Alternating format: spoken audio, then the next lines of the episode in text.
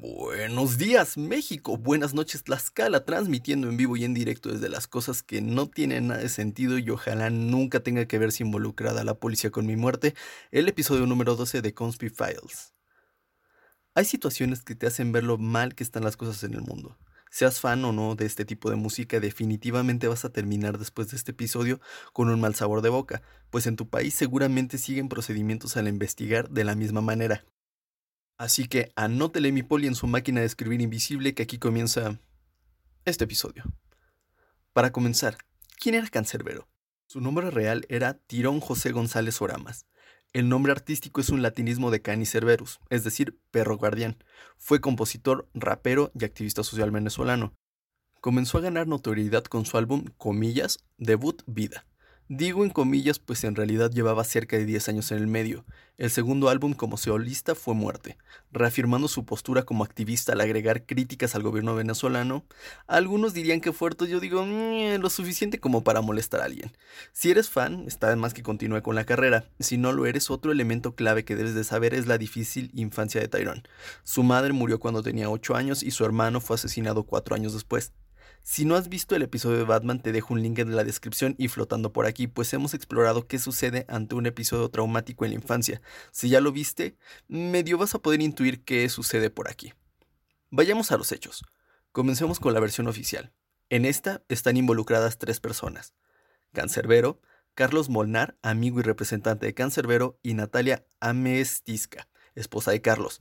Si tú buscas la noticia de la muerte en todos los medios oficiales de Venezuela, la versión y descripción de los hechos es exactamente la misma. Si eres un ávido lector de noticias, lo cual no creo por eso estás escuchando a un güey con acceso a internet jugando a Sherlock, Habrás notado que en la mayoría de las notas se tiene que describir la fuente, y lo curioso en las ediciones venezolanas es que todos retomaron la noticia del siglo, que es casi un periódico de nota roja. Te voy a contar un secreto. Los medios tienen tendencias políticas. Unos apoyan más, otros menos, y algunos simplemente su chamba es sacar lo negativo. Con esto dicho, sabes también a dónde voy. En estas notas se afirma que Carlos invitó a Cancerbero a la fiesta de su hija con la intención de ayudarlo a superar el agudo cuadro de depresión que estaba atravesando. La redacción de este párrafo inicial está centrado en enfocar la atención en ese detalle tan específico. Además, de nuevo, es el párrafo inicial. El objetivo es decir, mm, alguien se volvió loco y mató a alguien. Mm, cosa de todos los días, en realidad. Así que el relato continúa con una supuesta discusión entre Carlos y Cancerbero. Cancerbero apuñala a Carlos y se avienta por la ventana cayendo en una casi exacta línea recta. Vayamos a los hechos. La discusión descrita sucedió durante la madrugada del martes 20 de enero de 2015. Por la mañana los hechos estaban apareciendo en diversos medios con una fuente anónima de la Fiscalía. El único testigo, es decir, Natalia, no dio públicamente las declaraciones. En su lugar fue su hermano, quien dio el testimonio y en realidad del mismo podemos sacar conclusiones. Y es el siguiente. Cancerbero toca la puerta de la habitación, la puerta de Carlos, Carlos se levanta y va a hablar con Cancerbero. Mi hermana lo ve en un estado alterado. Se va y busca en internet para ver en qué situación se encuentra. Lo ve en una situación psicótica. Estaba alucinando. No sé qué tenía exactamente, pero tenía un problema emocional. O sea, es un tipo de, oh Dios mío, asesinaste a mi esposo. Voy a googlear en qué estado te encuentras. Oh, ya se aventó. Segundo hecho. Natalia nunca llamó a la policía ni a una ambulancia. Fue llamado por los vecinos cuando se encontraron el cuerpo de Cancerbero en la planta baja. Se podría justificar medio diciendo que estaba en estado de shock, como para llamar a la policía, pero no para googlear y hacer una tesis de doctorado del estado mental de Cancerbero. Curioso, por lo menos. Tercer punto. La ventana desde la que se aventó era de persianas. En el lugar de los hechos las persianas estaban intactas, es decir, se aventó y alguien tuvo que haberlas puesto de nuevo. Lo raro aquí es que si estaba en estado psicótico tuvo que calmarse para quitar las persianas y aventarse. Para que medio tenga sentido tuvo que quitarlas, aventarse, subir de nuevo, acomodar las, las persianas y volver abajo. En este punto sabemos que alguien las tuvo que poner de nuevo. Cuarto. Menos de un mes después, Natalia ya no se encontraba en el país. Con todas estas inconsistencias se comenzaron a maquilar algunas teorías que existen en el Internet al respecto. En el Internet porque tengo 73 años. Desde alguien plantando los cuerpos en el departamento hasta la policía de Venezuela cometiendo el asesinato. Esta segunda le hacía mucho sentido a muchos de sus seguidores, pues se comenzó a convertir en una voz incómoda del gobierno venezolano, y además su presencia comenzó a ampliarse a otras regiones. La noticia filtrándose casi de inmediato a las prensas, un escenario con un solo testigo, las persianas colocadas nuevamente en la ventana donde supuestamente se lanzó y el cuerpo cayendo casi en línea recta y boca arriba pero no explica el por qué Natalia googleó estado psicótico. Además de todo esto, ¿por qué dejar un cabo suelto? que huyó y fácilmente pudo haber hablado. No tiene en realidad sentido. Y bueno, entonces, cerebrito, ¿qué sucedió? Pues no sé, pero leyendo todas las evidencias me hicieron sacar una posible hipótesis que está basada parcialmente en la teoría del crimen pasional. Es decir, de Natalia siendo infiel con Cancerbero, que tiene un poco de sentido.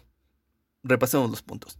Las niñas no se encontraban en el lugar al momento del asesinato a pesar de que esa era su residencia habitual. No hay evidencia de que se haya llevado a cabo una fiesta, a excepción de lo que dicen los medios. Las puñaladas que se le dieron a Carlos fueron por la espalda y el cuerpo de Cancerbero fue encontrado con los pantalones abajo. Para que esto tuviera sentido, el escenario debió de menos tener a Natalia involucrada. Carlos era más corpulento y alto que Cancerbero es poco probable que le diera la espalda sabiendo que tenía un cuchillo en la mano, y en todo caso, para pensar en este escenario posible sería que Carlos intentó correr y Cancerbero lo alcanzó y le apuñaló, pero nadie que tenga los pantalones abajo puede correr tan rápido como para alcanzar a alguien, así que mi hipótesis es, Carlos golpeando a Cancerbero y Natalia lo atacó por la espalda, pues Cancerbero no presentaba ni una gota de la sangre de Carlos. Natalia entra en pánico y también ataca a Cancerbero. Tal vez un golpe que lo dejó inconsciente. En el medio hay un googleo para la coartada y es probable que viera que en episodios de psicosis son capaces de hacer daño a otros y a ellos mismos, lo cual explicaría por qué no la atacó tan bien. El cuerpo cayó casi en una línea recta, y esto apoya mi teoría de que o ya estaba muerto o por lo menos estaba aturdido. Me puse a hacer la tarea e investigué cuerpos que caen por lo menos de 5 pisos de altura. Por favor no lo hagas, es algo que no quieres ver, pero hay algo en común. Es muy difícil que caigan en línea recta. Al final tiende a activarse un instinto de supervivencia, y con este fin intentan usar piernas o brazos como medio para amortiguar la caída. Evidentemente no funciona nada, pero modifica la trayectoria. La excepción a esta regla es solo cuando el impacto sucede a menos de 8 metros, pero estamos hablando de 10 pisos, mínimo estamos hablando de 20 metros y un suicida cayendo en línea recta, como si fuera un costal, raro. Finalmente, un solo testigo. Natalia no llamó a la policía. Las declaraciones presentan inconsistencias, la autopsia es realizada por un amigo de Natalia y días después huye del país.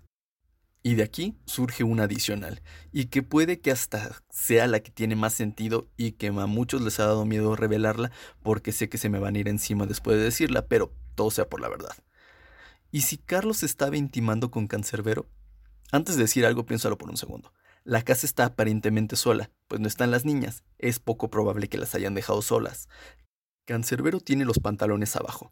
Las puñaladas que le dieron a Carlos fueron por la espalda, es probable que se haya utilizado el elemento sorpresa. Existen millones de evidencias de que la furia te vuelve casi Superman, y en especial cuando ya solo queda una persona que está aparentemente indefensa, pues tiene los pantalones abajo, pero al actuar bajo la ira también nubla el juicio.